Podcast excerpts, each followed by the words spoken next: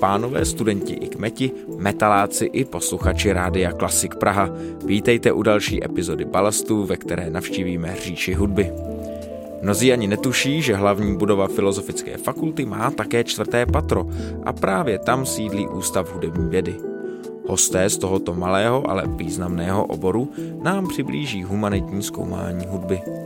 Čím se vyznačuje adventní liturgická hudba? Jaká jsou česká specifika středověké hudby? A v čem spočívá dělení na artificiální a non-artificiální hudbu? Příjemný poslech vám ze studia Campus Hybernská přeje Filip Liška a Ondřej Černý.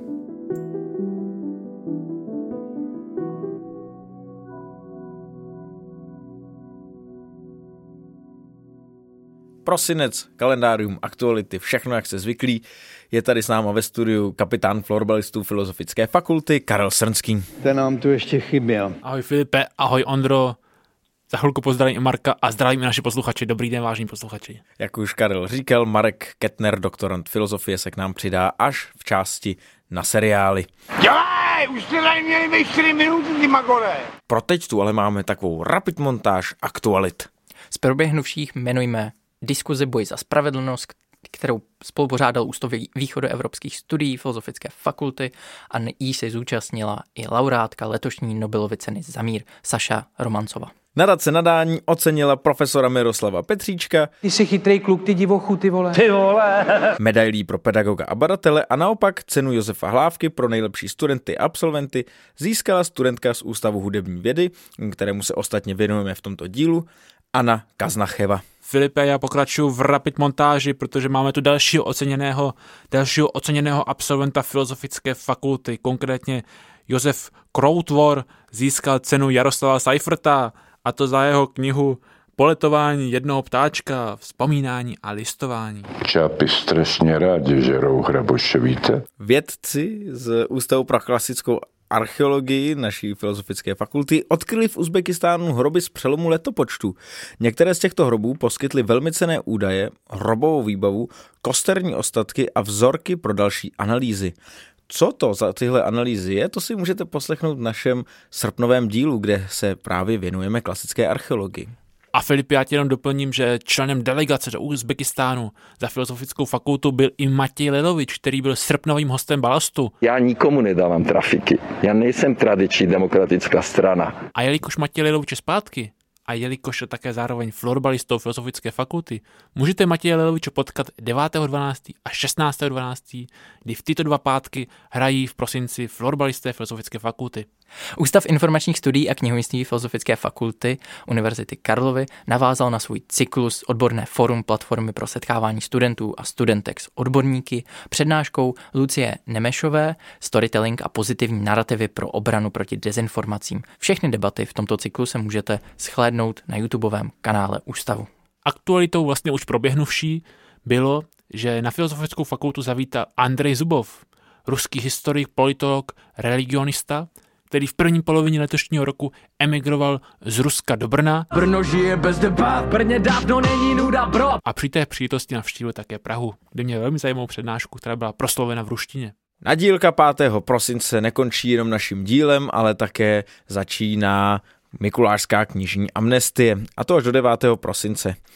Pro všechny řešící opozdilce se vyhlašuje tato knižní amnestie. Pokud v tomto týdnu vrátíte knížky, na kterých máte spozné, toto spozné nebudete muset platit a dluh vám bude odpuštěn. Speciální mikulášská vyhláška není, takže asi budou Mikuláši samozřejmě i čerti muset, mít, muset dodržovat stejná opatření jako pozemské bytosti. Takže za ušetřené peníze můžete pokračovat vy zase v nadílce, protože můžete koupit nějaké vánoční dárky z provenience Filozofické fakulty a to, jak tradičně už doporučujeme, je z vydavatelství FFUK. Všechno můžete zakoupit se slevou, v e-shopu, vydavatelství nebo v samotné knihovně Jana Palacha. Zcela určitě nepoužíváme jako dary reklamní předměty, ani naší, ani kterékoliv jiné firmy. A kdo by chtěl uniknout vánočnímu schonu, kam jinam zabrousit než mezi egyptské nedobytné hrobky. Naši archeologové si pro vás přichystali výstavu Kouzlo objevání od hieroglyfů Tutanchamonovi, která se věnuje dvou nejvýznamnějším egyptologům, Žánu François Championovi a Hovardu Carterovi. Výstava sleduje jednak egyptské jazyky a egyptskou gramatiku a v druhé části zabrousíte přímo do Tutankhamonovy hrobky. Tato výstava je přístupná v Karolínu a bude otevřena denně až do konce prosince. Vstup je volný. Další akcí, která se v prosinci uskuteční na Filozofické fakultě, je Filozofická fakulta proti sexualizovanému násilí.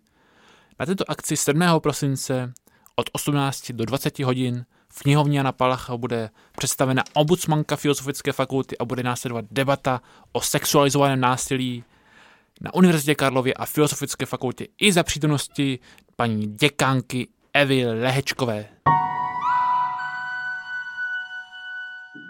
Dostáváme se do druhé části kalendária a naše stále hosty vystřídal ten host rotující. Tentokrát je to studentka hudební vědy Kristýna Zítková. Ahoj Kristýno. Ahoj. Kristýno, co vlastně znamená studovat hudbu? Studovat hudbu může znamenat hodně věcí a pro většinu lidí to na hudební vědě znamená něco trochu jiného, než si představují. Myslím, že na hudební vědě se nestuduje hudba jako taková, ale jako vědecký obor v podstatě, že spíš hudba jako teoreticky nebo vědecky, nebo jak to říct. Víc než jako, aby se studovalo to dělání hudby, jako třeba na konzervatoři nebo na akademii, tak se zabýváme fakt tou vědeckou stránkou, jako humanitní vědeckou, společenskou. Ty jsi říkala, že si to častokrát ty uchazeči představují trochu jinak. Tak představují si třeba víc to dělání hudby, že se tam dělá? Myslím si, že jo. Myslím si, že někteří si víc představují tu praktickou hudbu nebo teorii hudby, což já taky považuji za praktickou hudbu, protože je to jako čtení not a poznávání akordů a tak. A někteří taky si představují víc, že se tam bude mluvit i o nějaké non-artificiální hudbě, nebo jak to nazvat, což se u nás jakoby moc neděje. Kdybys mohla vysvětlit ten pojem. No, rozlišuje se, dá se rozlišovat hudba na artificiální a non-artificiální a jako umělecká a ne, ne tolik umělecká, nebo jak to říct, s tím, že artificiální, za to se považují třeba jako normální skladatelé, jako Mozart, Bach. Beethoven, Dvořák a tak dále. A ta non-artificiální je třeba populární hudba nebo třeba i jazzová může být, ale je to takový rozdělení docela blbý samozřejmě, jako všechny takovýhle rozdělení u něčeho humanitního, ale spíš prostě jde o tu hudbu, která ne, nejsou to ti skladatelé, co skládají pro nějaký orchestry a klavíry. Třeba jazzová hudba, swingová hudba, metal, punk, cokoliv takového. Podobně neformální bývají i koncerty jazzové a populární hudby.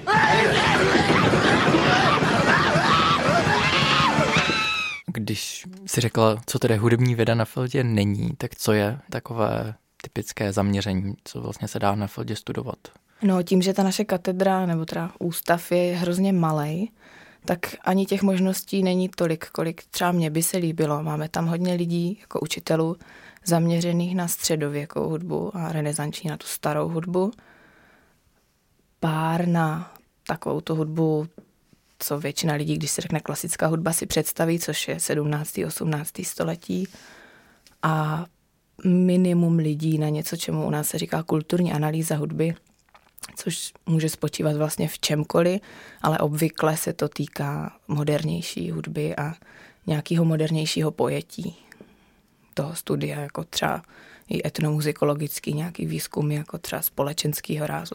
A když pro, řekněme, ne tak velké znalce hudby, uh, co si můžeme představit pod tím, když studujete třeba právě tu renesanční hudbu nebo tu středověkou hudbu? Uh, jak to vypadá? Když si říkala, že to není právě ta praktická, ale je to spíš to vědecké zkoumání. Máme se představit pod nějakým víc, eh, řekněme, kontextuálnějším studiem té hudby, té doby a souvislostí, nebo úplně něco jiného. Určitě. Já teda tím, že se středověké hudbě nevěnu, tak o tom nedokážu mluvit jako tak erudovaně, jak bych možná i měla. Ale Rozhodně celý studium hudební vědy je zaměřený spíš na ten kontext, jako na tu historickou složku. Nebylo by to lepší s hudbou? A u toho středověku to platí jako dvojnásob, protože tam ani té hudby jako praktické se tolik zkoumat nedá, protože jí moc není. Že? Takže ano, jako zkoumá se historie, zkoumá se kdo kde byl, kdo co dělal, jak, když je to jako ten dávný středověk, tak jak vůbec ta hudba vypadala a jestli máme vůbec možnost to nějak zjistit a, a tak. Když je to takhle hodně teoretický, tak požadují se aspoň nějaký praktický eh, schopnosti? Třeba hraješ na nějaký hudební nástroj? Je to vyžadováno? No, já zrovna hraju, já zrovna jsem přišla z konzervatoře, já jsem houslistka, ale to je třeba hodně velký důvod, proč spoustu lidí se na hudební vědu nehlásí, protože má pocit, že třeba musí mít vystudovanou konzervatoř nebo musí toho spoustu znát z té hudební teorie, což není pravda. Je potřeba kvůli přijímačkám mít nějaké elementární jako vědomosti z hudební teorie, třeba umět jako přečíst nějaké noty nebo identifikovat nějaký úplně jednoduchý akordy nebo myslím nějaké rytmické cvičení, tam tenkrát bylo, že někdo něco zatleská, člověk to přep, jako jednoduchýho, člověk to přepíše do not. Ale jinak vlastně, a to mě třeba strašně mrzí na hudební vědě a přijde mi, že to tam chybí a dřív se to dělalo, že na tu praktickou stránku se neklade důraz absolutně vůbec. Proč nehrají preceptore? My tam máme samozřejmě povinnou hudební teorii a z hudební analýzy děláme jednu státnici bakalářskou, vlastně i magisterskou, ale nehraje se vůbec na nic, což já považuji jako za velkou nevýhodu, že tam není čtení partitur, není tam hra na klavír. Jo. To si třeba myslím, že obligátní klavír by byl potřeba pro někoho, kdo tvrdí, že rozumí hudbě a neumí zahrát ani skákal pes, to mi přijde třeba dost nedostatečný. Možná říkal jsi, že jsi studovala i konzervatoř. Dokázal by se na těchto dvou uh, studiích porovnat, co ti právě ta, uh, co ti studium hudby na Fildě dalo? Co je ta přidaná hodnota? No přidaná hodnota je určitě jako, že to je humanitní obor, vysoká škola, kde se na to jde vědecky, což je potřeba. Učí se tady rozhodně jako myslet kriticky, což si myslím, že se týká snad jako všech oborů, nejenom hudební vědy a uvažovat nad věcma, no nejenom jinak, ale prostě vůbec uvažovat nad věcma, jo, což se na konzervatoři zas tak moc neučí, upřímně řečeno, nebo teda aspoň ne na té, na které jsem studovala já.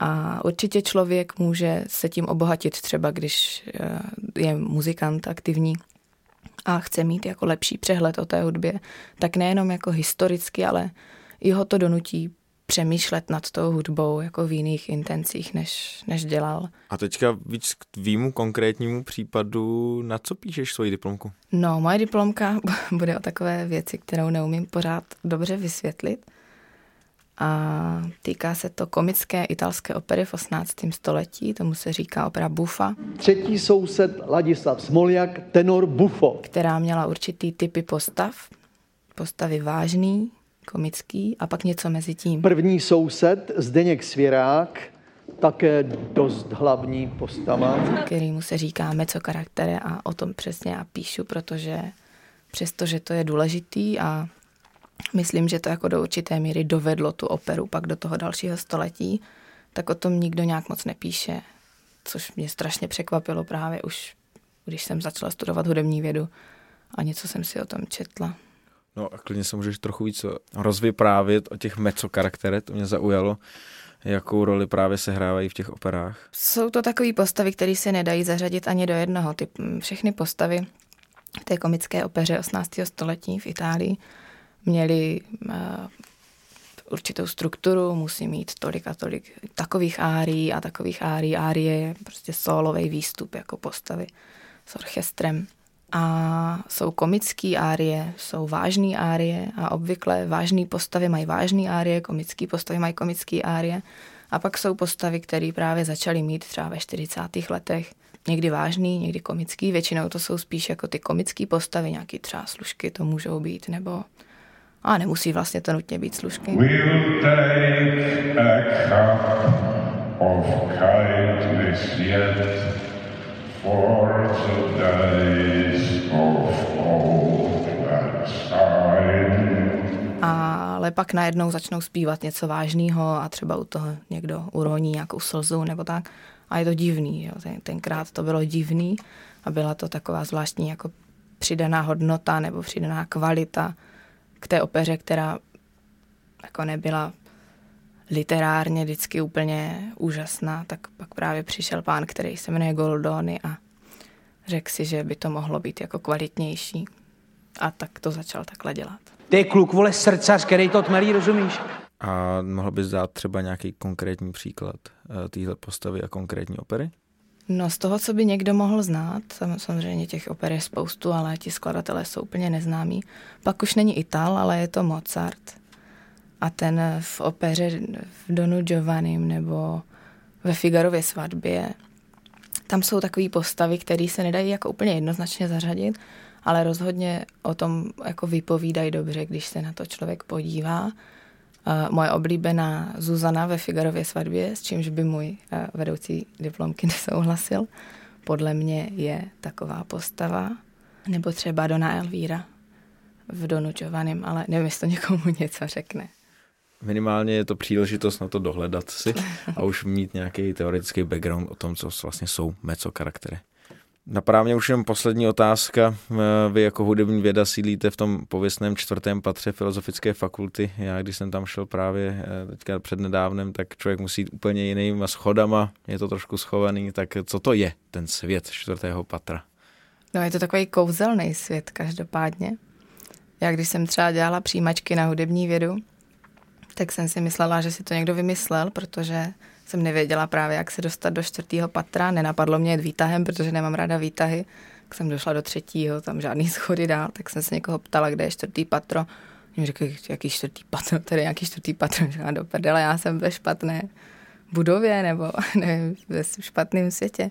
No ale když už se tam člověk dostane nahoru, tak je to, je tam víc kateder než jenom ta naše. No, naše katedra, naše malá katedra má jenom dvě učebny, ale je tam spoustu knih všude, spoustu klavírů, nebo spoustu, hmm, minimálně tři. A, a my, no. A hraje tam nějaká hudba věčně.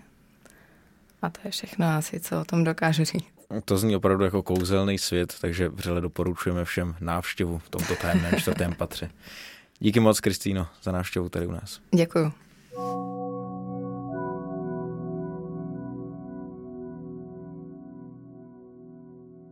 Poslední část kalendária seriály a už zde můžu přivítat doktoranda filozofie Marka Ketnera. A čtvrtý divák, ten ho považoval za filozofa. Nazdar Filipe. Já dneska promluvím o tom, jak se hudba promítla do filozofie. Hudba vlastně pro filozofii je hodně oblíbený téma, dají se na ní znázornit různé věci, typicky třeba povaha času, jako například u Bergsona. Ale já si dneska vyberu jednoho z mých nejoblíbenějších filozofů, a to Theodora Adorna, který byl možná stejně tak známý pro své texty o hudbě, jako pro svoji filozofii samu. A velkou část vlastně jeho tvorby tvořily právě hudební nebo muzikologické texty. A je jenom věčná škoda nebo možná štěstí, že Adorno e, nakonec vzdal svoji dráhu hudebního skladatele a jeho skladby se dodnes příliš neprovádějí. Ale kdo chcete, můžete si je poslechnout třeba na YouTube. Každopádně Adornova myšlenka, která se týká hudby a která je možná základní pro jeho uvažování o hudbě, se dá schrnout do pojmu druhé přirozenosti nebo druhé přírody, který přebírá od Lukáče a který možná právě ta hudba umožňuje znázornit úplně nejlíp. A tenhle pojem druhý přirozenosti říká, že máme tendenci vnímat to, co sami vytváříme, to, co vzniká v dějinách a co je nějakým způsobem umělé, jako něco téměř přírodního, přirozeného a už vlastně nepochybovat nebo nepřemýšlet o tom, že by věci se mohly dělat i jinak. A možná v dnešní době to vnímáme s hudbou velice dobře. Zkrátka je tady nastavený nějaký jakoby hudební rámec, hudební mainstream, a nemusí to být jenom mainstream, ale nějaký jako široký rámec hudby, na kterou jsme zvyklí. A jakmile něco z toho radikálně vybočí, a to je otázka u Adarno, co to znamená, ale jakmile něco takhle vybočí, tak najednou to zní strašně divně, tahá to za uši, je to téměř až bolestivý. A nyní se opřete do a poslyšte můj zpěv. Tohle podle Adorna dokázal velice dobře například Arnold Schoenberg, a v takovýhle moment, kdy někdo prorazí tady tu naší druhou přirozenost, ukáže nám, že hudba se dá dělat i jinak, tak podle Adorna vznikají ty jako správný momenty v dějinách. Jsou to nějaký jako momenty převratu, momentu zlomu, kdy se nám otevírají nový horizonty a to podle něj právě dokázal Schoenberg tím, že vymanil hudbu z jejího tonálního zasazení, Schoenberg ukázal, že vlastně není pro nás přirozený. Nemusí být přirozený, že hudba má nějakou tóninu, založil svůj atonální systém a podle Adorna vlastně ukázal úplně nové oblasti, nové rozměry hudby, kterých může nabývat. A tenhle ten princip pak Adorno přijímá i do filozofie a aplikuje ho vlastně i na naše samotné myšlení a říká, že vlastně to, co je pro nás druhá přirozenost, to, jak přemýšlíme, jak uchopujeme svět, tak se dá pomocí filozofie stejně nabourat, možná způsobit nějakou dočasnou krizi, ale z dlouhodobého hlediska vlastně otevřít nějaký nový a hrozně cený horizonty. A tohle pro něj vlastně stělesňovala hudba a například i Schoenberg. To je vše. Vrátil se nám do studia Karel Srnský. Karle, navážeš obdobně elegantně jako v minulém dílu s Kierkegaardem? Ahoj Marku, také tě zdravím ve studiu. Ahoj Karle, jsem rád, že jsi se vrátil. Ano, já jsem taky rád, že jsme se znovu potkali po dlouhé době a pokusím se na tebe navázat, i když nevím, jestli ruský balet bude navazovat na Theodora Adorna. to však Adorno ukončil svou hudební kariéru, Šostakovičí neukončil a proslavil se například baletem Zlatý věk, jemuž mu napsal libreto Aleksandr Ivanovský. A o čem tento balet je, proč vlastně ho tady zmiňuji?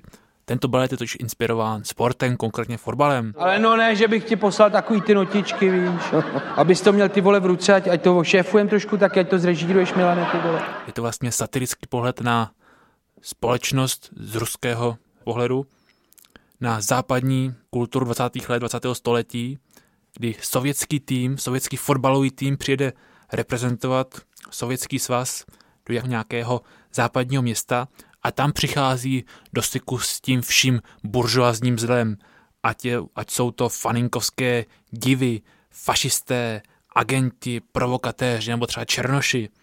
Prostě takové buržoazní zla.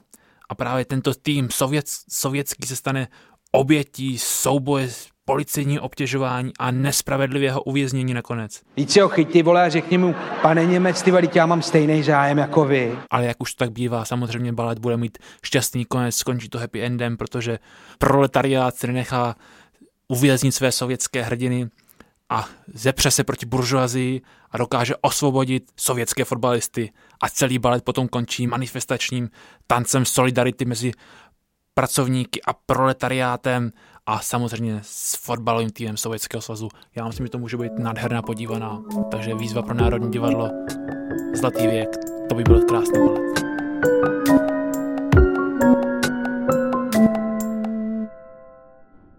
Přesouváme se do druhé části balastu a to k hlavnímu rozhovoru. Z Ústavu hudební vědy k nám dorazil profesor David Eben, hudebník, odborník na středověkou hudbu a umělecký vedoucí souboru Schola Gregoriana Pragensis.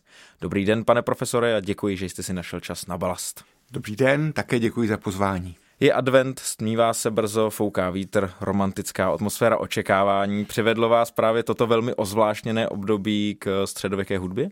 Asi bych to tak úplně říct nemohl, ale je pravda, že jak moje diplomová, tak i vlastně pak dizertační práce se zabývala adventním repertoárem a nutno říct, že on je opravdu specifický v něčem a e, je protchnut možná určitým taky zvláštním lirismem, možná skrzevá ten mariánský element, který se tam propisuje poměrně výrazně, takže určitě s adventem mám jaksi bohaté zkušenosti a e, považuji ho za, za krásnou dobu.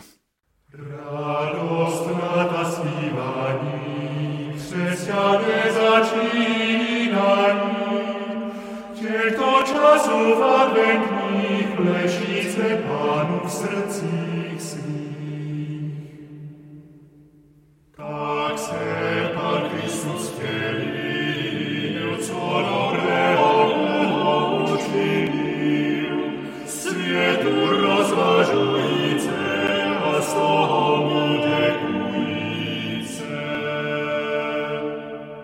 tak to jsme zmínili nějaké specifika té adventní doby, ale jaká je třeba dynamika celého toho liturgického roku v té hudební rovině? No já myslím, že vůbec liturgický rok představuje nesmírně zajímavý a důmyslný organismus. On vlastně rytmizoval eh, život eh, té společnosti vlastně mm, zcela obecně, že byla to určitá jakási osa toho života a eh, vlastně i když odhlédneme, řekněme, od té náboženské stránky liturgického roku, tak myslím, že i psychologové obdivují tu důmyslnou stavbu, právě tu strukturu, která umožňuje to, aby člověk jaksi nevnímal ten čas jako proud eh, jaksi šedých, všedních dní, ale je tam právě to střídání těch, těch svátečních a jiných eh, období. Střídají se celkem pravidelně období, kdy se člověk má trošku nořit do těch temnějších koutů eh, své duše a pak naopak přichází ten moment toho uvolnění a jaké, jakéhosi hm, prostě sváteční opravdu nálady, jako třeba staroba velikonoční, která se někdy nazývá tou jednou velkou nedělí Magna Dominika, takový jeden velký duchovní mejdan den, by se dalo říct, že? a zase naopak další období, která se na to dívají jinak a to je jakási eh, možná i taková duševní hygiena, kterou vlastně spostředkuje ten organismus liturgického roku. A jak se to odráží, ty různé temné momenty a naopak ty oslavné právě v té hudební stránce? Samozřejmě, že jaksi liturgický rok je spojený s repertoárem, který do něj zapadá. Eh, asi bychom nemohli přímo hovořit o nějaké popisné eh, prvoplánové rovině, tam se to samozřejmě odvíjí hodně od textů, ale ty jsou samozřejmě strukturovány a eh, nicméně každé to období má určitou takovou atmosféru a určitou náladu, která, říkám, není to prvoplánové, ale určitě to působí. Už jsme zmiňovali určitý lirismus, který je znát v tom, v tom adventním v tom adventním období a určitě více navážno v té postní době a pak samozřejmě Aleluja, které přináší doba velikonoční a toto jsou všechno věci, které jsou spojené i s určitými duševními pochody. Když se zastojíme u té doby adventní, jakým způsobem třeba mm, se odráží to vyhlížení těch doby vánoční, toho svátku právě v tomhle, v té hudební rovině toho adventního eh, liturgického řádu? Tady je potřeba asi říct následovné. Eh, advent dnes si spojujeme skutečně s tou přípravou na Vánoce a vlastně už s těmi koledami, které se teda vlastně už objevují v tom veřejném prostoru příliš brzy, ale v té původní podobě vlastně advent měl dvojí nastavení. Jednak samozřejmě jako si příprava na ten první příchod Krista v, v lidském těle, ale současně byl nastavený i na ten druhý příchod, definitivní, ten jaksi na, na konci věku proroků. A tenhle ten eschatologický moment, ten je tady taky velmi důležitý. Takže eh, zejména v těch starších období tam máme texty tohoto typu, že když eh, tedy při východu slunce uvidíme eh, pána nebes, jak vychází od otce, že? A tenhle ten moment se potom e, trošku posouvá, tatáž antifona s tímto textem v pozdější období má tedy, že vychází nikoliv od otce, ale od matky a matre, procedentem a patre v té původní verzi a procedentem a matre v té pozdější verzi. Čili tady máme jakýsi takový posun, řekněme, od té trojiční abstraktní symboliky k těm jeslím, která se samozřejmě eh, postupně prosazuje. Takže tomu odpovídá samozřejmě i ten ten repertoár, ten starší repertoár má oba dva tyto aspekty a v té pozdější, pozdně středověké tradici se hodně prosazuje opravdu ten mariánský element a to souvisí i s tou specificky českou eh, tradicí těch takzvaných rorátů. Rorát.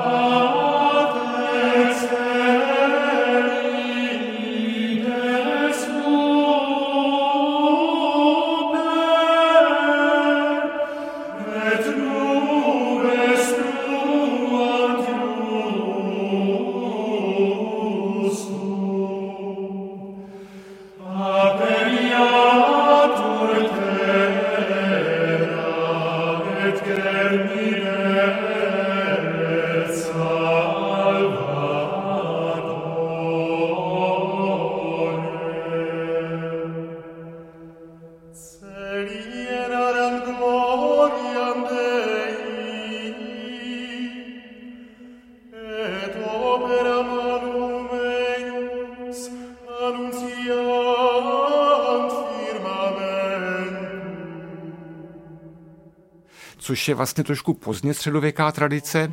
Vychází vlastně z poměrně starých kořenů, z té ranní mše o paně Marii, která se konala dříve jenom v sobotu, později potom i každý den a která byla, kde teda ty, ty původní chorální zpěvy, ten původní chorální repertoár je prokládán duchovními písněmi. A nejprve tedy v latině, ale později také čím dál tím častěji a pak už vlastně v 16. století výlučně v podstatě v českém jazyce. Takže to je takové specifikum a e, to je ta určitá pitoreskní stránka, řekněme, i trochu té české adventní tradice. Dnes počátek našeho spasení, kdež bylo zavedení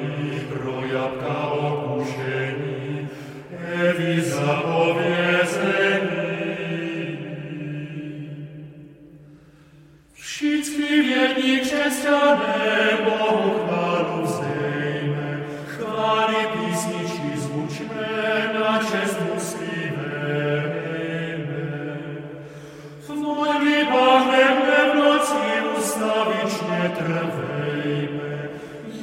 svaté pomoci od něho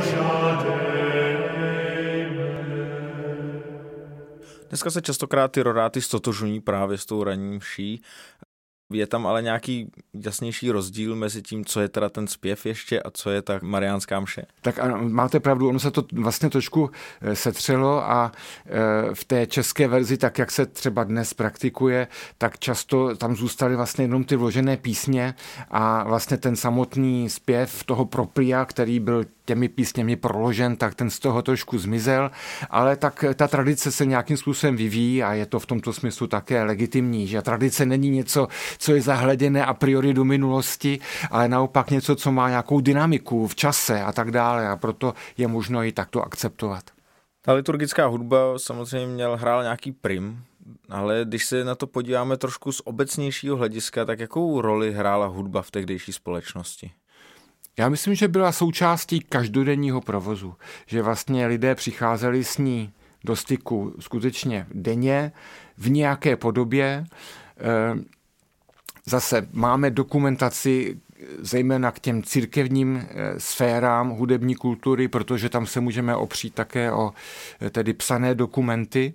Eh, o té lidové hudbě nebo to, co vlastně probíhalo mimo ten kostel, tak eh, tam si můžeme domnívat hledat co na základě třeba i etnomuzikologického výzkumu současného nebo z nějakých narrativních pramenů, ale těch záznamů konkrétní hudby je tam samozřejmě méně, zejména z těch raných období, ale samozřejmě eh, určitě se ty sféry nějak prolínaly, zejména potom se vznikem měst, že? tak tam samozřejmě na jaksi malém prostoru prostoru eh, se potkávaly všechny ty sféry. Něco jiného bylo v kostele, člověk mohl teda zaslechnout v kostele buď chorální zpěv, nebo třeba v nějakých centrech i nějakou polifoní hudbu, eh, která souvisela s tím, s tím tématem svátku. Pak vyšel před kostel, tam na náměstí se konalo něco jiného, že nějaké, nějaké tance nebo medvědáři nebo podobné, jiný repertoár zněl v taverně a tak dále. Čili tam se samozřejmě to prolínání těch jednotlivých jaksi sfér hudební kultury bylo asi intenzivnější. Pojďme si udělat takový teoretický vstup do toho gregoriánského chorálu, protože my jsme se o něm bavili hodně tak teďka tak trošku implicitně na rovině té adventní hudby, ale myslím si, že většina z nás, eh, neodborníků, to má hodně spojené právě s papežem Řehořem Velikým, mm-hmm. ale jaké jsou vlastně nějaké širší okolnosti vzniku gregoriánského chorálu?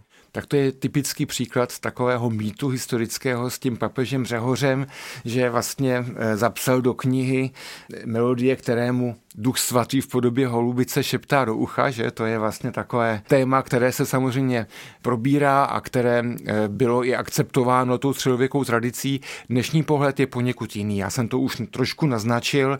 Ta verze liturgického zpěvu, kterou dnes známe jako gregoriánský chorál, tak vznikla zřejmě na konci 8. století jako fúze dvou repertoárů. Byla to vlastně jakási reforma iniciovaná eh, si panovníky Pipinem III. a eh, Karlem Velikým za účelem sjednocení franské říše. musíme si uvědomit, že tehdejší vlastně franská říše byla velmi rozsáhlá a zmítána všelijakými eh, konflikty, velmi různorodá, roztříštěná. A proto také jednotná liturgie se jevila jako určitý velmi účinný, jaksi jednotící prostředek. A tak se rozhodli sjednotit tu liturgii, ovšem nikoliv na bázi tedy místní galikánské tradice, a rozhodli se importovat liturgii římskou. A víme, nebo předpokládáme, a v podstatě to je i takový vědecký konsenzus, že ten přechod nebyl jedna ku jedné, že jak si ti frančtí kantoři nepřevzali tu římskou tradici úplně doslova, ale že ji vlastně promíchali s tím, co znali z domova, což je vlastně logické v rámci ústní tradice, že není možné nahradit tu jednu tradici přes noc nějakou jinou. Takže to, co vlastně známe dnes pod pojmem gregoriánský chorál, tak je fůze, řekněme, té galikánské ornamentiky nebo určitých eh, rysů melodických s tou římskou liturgií, která byla importována. Takže ten Řehoř vlastně se k tomu dostal až nějak později, že vlastně v rámci 9. století byla tato reforma opřena o autoritu tohoto významného církevního otce a vlastně dávala razítko na to, že teda vlastně je to opravdu římská mše, aspoň se za to teda považovala. To, co nám ale zbylo z toho mixu jednotlivých vlivů, jsou nějaká specifika, kterými se ten gregoriánský chorál vyznačuje. Tak um, o co jde, ať už hudebně nebo textově? Já bych řekl, že ta, eh, vlastně i, i ten smysl pro dnešního člověka se dá vidět eh, zejména ve dvou rovinách. Jednak je to opravdu to nesmírné melodické bohatství, které mm, inspirovalo i tvůrce všech období. Vlastně ve všech obdobích hudebních dějin nacházíme skladby, které jsou nějakým způsobem inspirovány gregoriánským chorálem nebo její melodie nějak eh, zpracovávají, že ať už to je teda to rané orgánum nebo polyfonie renesanční 16. 17. století nebo 15. 16. století a pak další, až teda po Šnitkého a, a Messiena a další autory ve 20. století. Takže to je určitě jedna stránka. Tady vlastně je ta e, vlastně dominantní složkou ten jednohlas, že ta, ta kristorická průzračnost té jednohlasé melodie, která není vázána ani jaksi menzurovaným rytmem, ani harmonií, nějakým doprovodem nebo něco podobného a je vlastně zcela soběstačná. V tom je vlastně monumentální, že ta melodie se samostatně svobodně vznáší v tom prostoru a tím vlastně přináší určitou kvalitu, která vlastně není pro dnešní dobu úplně běžná.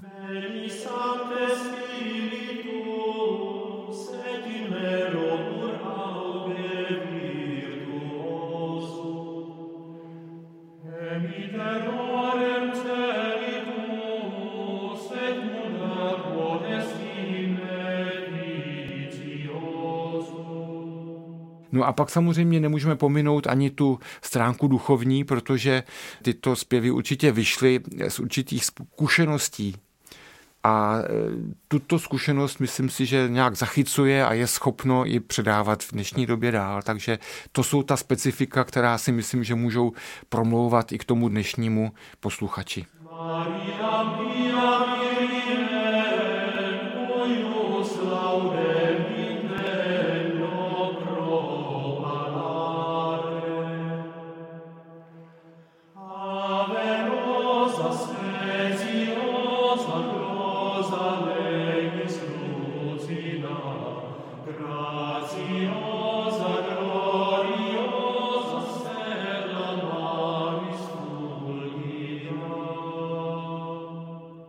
Když jsem vás představoval, tak jsem říkal, že máte soubor schola Gregoriana Pragensis.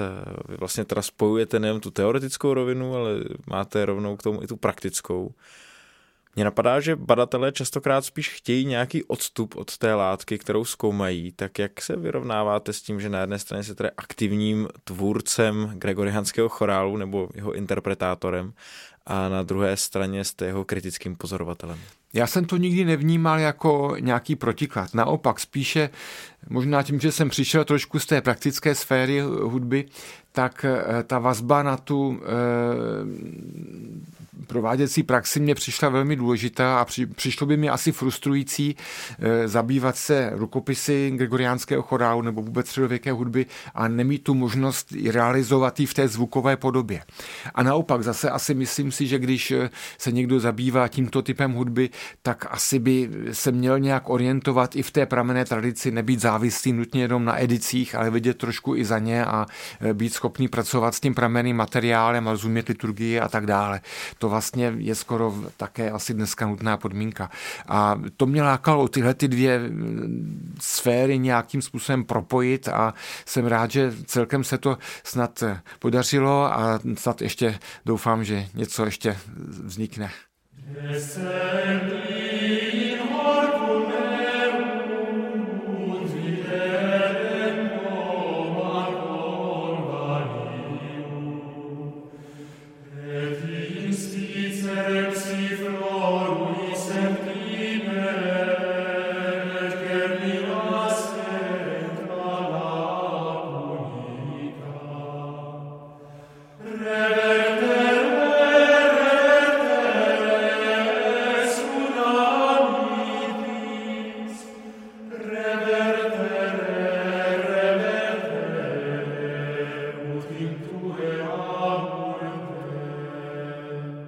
Zpěvy vašeho souboru vlastně doprovází ten náš rozhovor a rozhodně můžeme doporučit celou řadu vašich CDček. Několik z nich se také zaměřuje na adventní hudbu. Ano. A já bych vlastně chtěl navázat na ty roráty, jak jsme se bavili na začátku, kde jste říkal, že je celá řada nějakých českých specifik. A mě by zajímalo u toho gregoriánského chorálu obecně, ten váš soubor se jmenuje Pragenzis, tak jsem si říkal, jestli jste nalezli nějaká určitá česká specifika i v rámci toho gregoriánského chorálu, které tímto způsobem prezentujete. To je samozřejmě dobrá otázka a samozřejmě i v té vědecké práci člověk hledá ty určité jaksi specifické rysy. Tady je ovšem potřeba říci, že eh, co se týče řekněme, toho standardního repertoáru. Čechy byly integrovány do toho kulturního prostoru latinské Evropy a v tomto směru byla, byly součástí té mezinárodní tradice.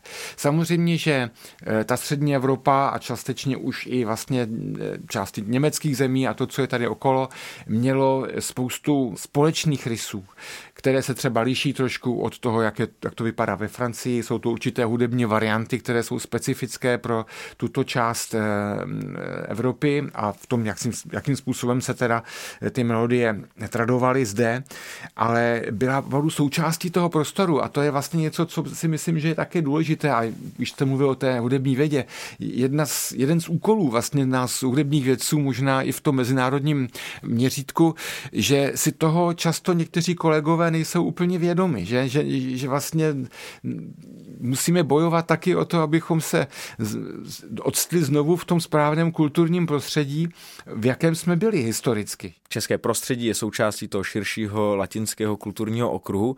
A vy jste říkal, že tady je celá řada pramenů k tomu, tak jak nahlížejí na české prostředí třeba zahraniční vědci?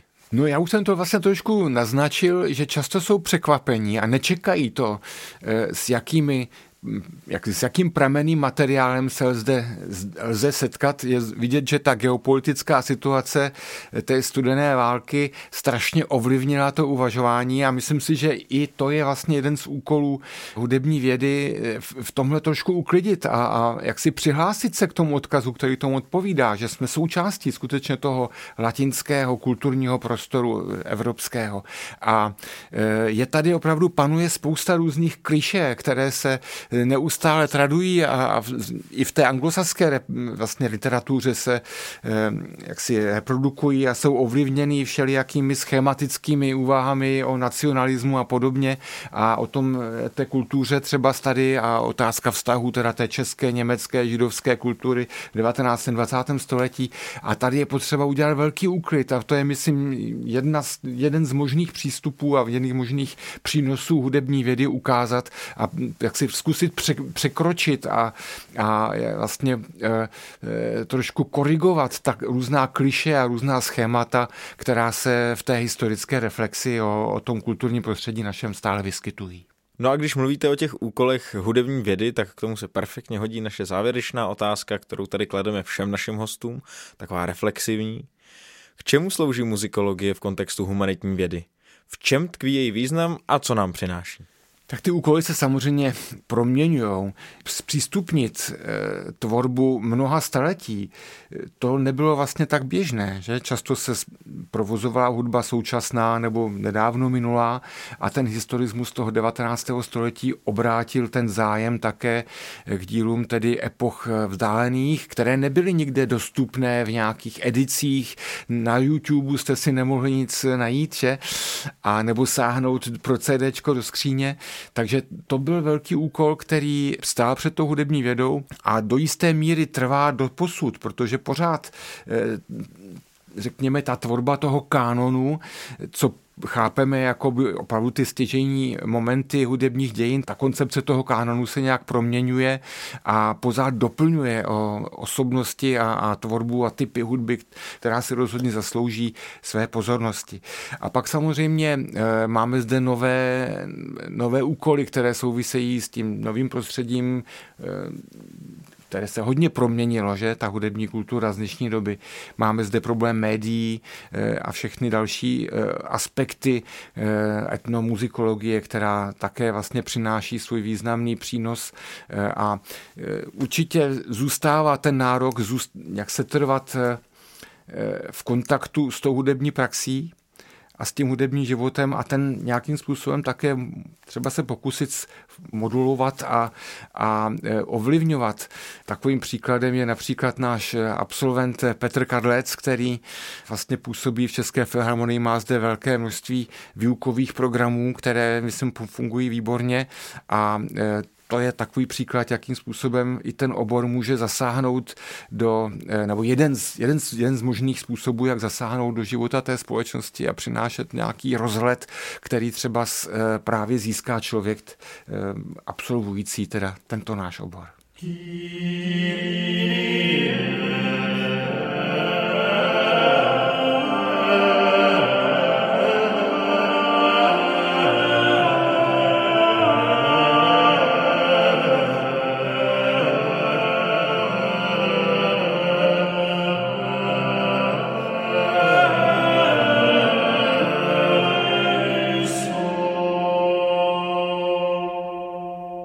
Pane profesore, moc děkuji za rozhovor.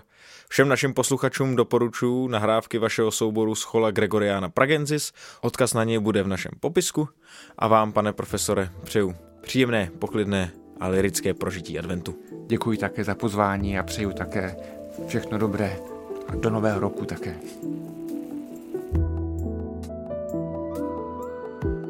A s výzvou k meditativnímu adventnímu zamyšlení, třeba i s hudbou Schola Gregoriana Pragensis, končí tato epizoda Balastu. V prosinci pro vás nebudeme mít bonus Balast pod čarou, ale plně ho zastoupí jeho silvestrovská verze Balast pod parou, kde se s vámi podělíme o to, co se v Balastu za uplynulý rok tak úplně nepovedlo. Právě vám, milí posluchači, patří dík, že nás posloucháte. Nadále nás můžete sledovat na sociálních sítích a můžete nám psát také na adresu balast.cz. Budeme také rádi, když balast doporučíte svým známým a přátelům. Přejeme požehnaný advent a radostné Vánoce.